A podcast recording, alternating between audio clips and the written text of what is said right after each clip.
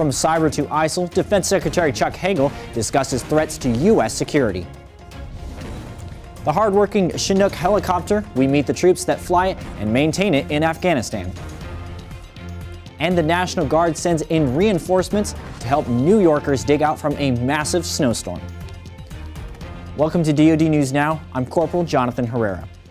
Defense Secretary Chuck Hagel says the U.S. today faces an increasing variety of threats and challenges, from terrorism to sophisticated technologies. Speaking last night on PBS's Charlie Rose show, the Secretary said one area often overlooked is how these threats could affect the world's economies. We know if societies come unhinged, if governments go down, no jobs, uh, no governance, uh, no hope, um, uh, non governed spaces in the world today certainly in North Africa, what we're seeing in some parts of the Middle East. Uh, are threats to uh, to order and stability and security. There cannot be economic prosperity without stability and security. The secretary also discussed the U.S. strategy to defeat ISIL, calling it the Pentagon's top priority. Uh, there's good progress being made everywhere. The good, uh, good news, for example, in the last few days about uh, Iraqi security forces now uh, joining up with the Peshmerga uh, around the Baiji oil refinery. There will be setbacks. there will be progress. Overall, we're seeing good progress. We're not not where we need to be yet, but this is a long, longer-term, difficult, challenging mission. The Secretary said the DoD will be deploying about 1,500 more troops to the region over the next few weeks to train and equip Iraqi and Kurdish forces. The commander of U.S. Cyber Command told Congress today cyber threats are impacting the U.S. and its allies daily and costing billions of dollars. Testifying on Capitol Hill, Admiral Michael Rogers said the U.S. needs to take immediate action to avoid potentially catastrophic failures.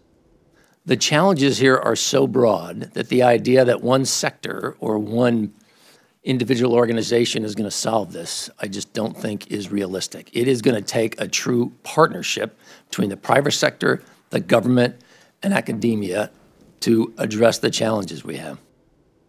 Admiral Rogers said the role of Cyber Command is to provide timely information on cyber threats so the U.S. can respond and defeat them. The Navy is investigating the collision of two naval supply ships today in the Gulf of Aden.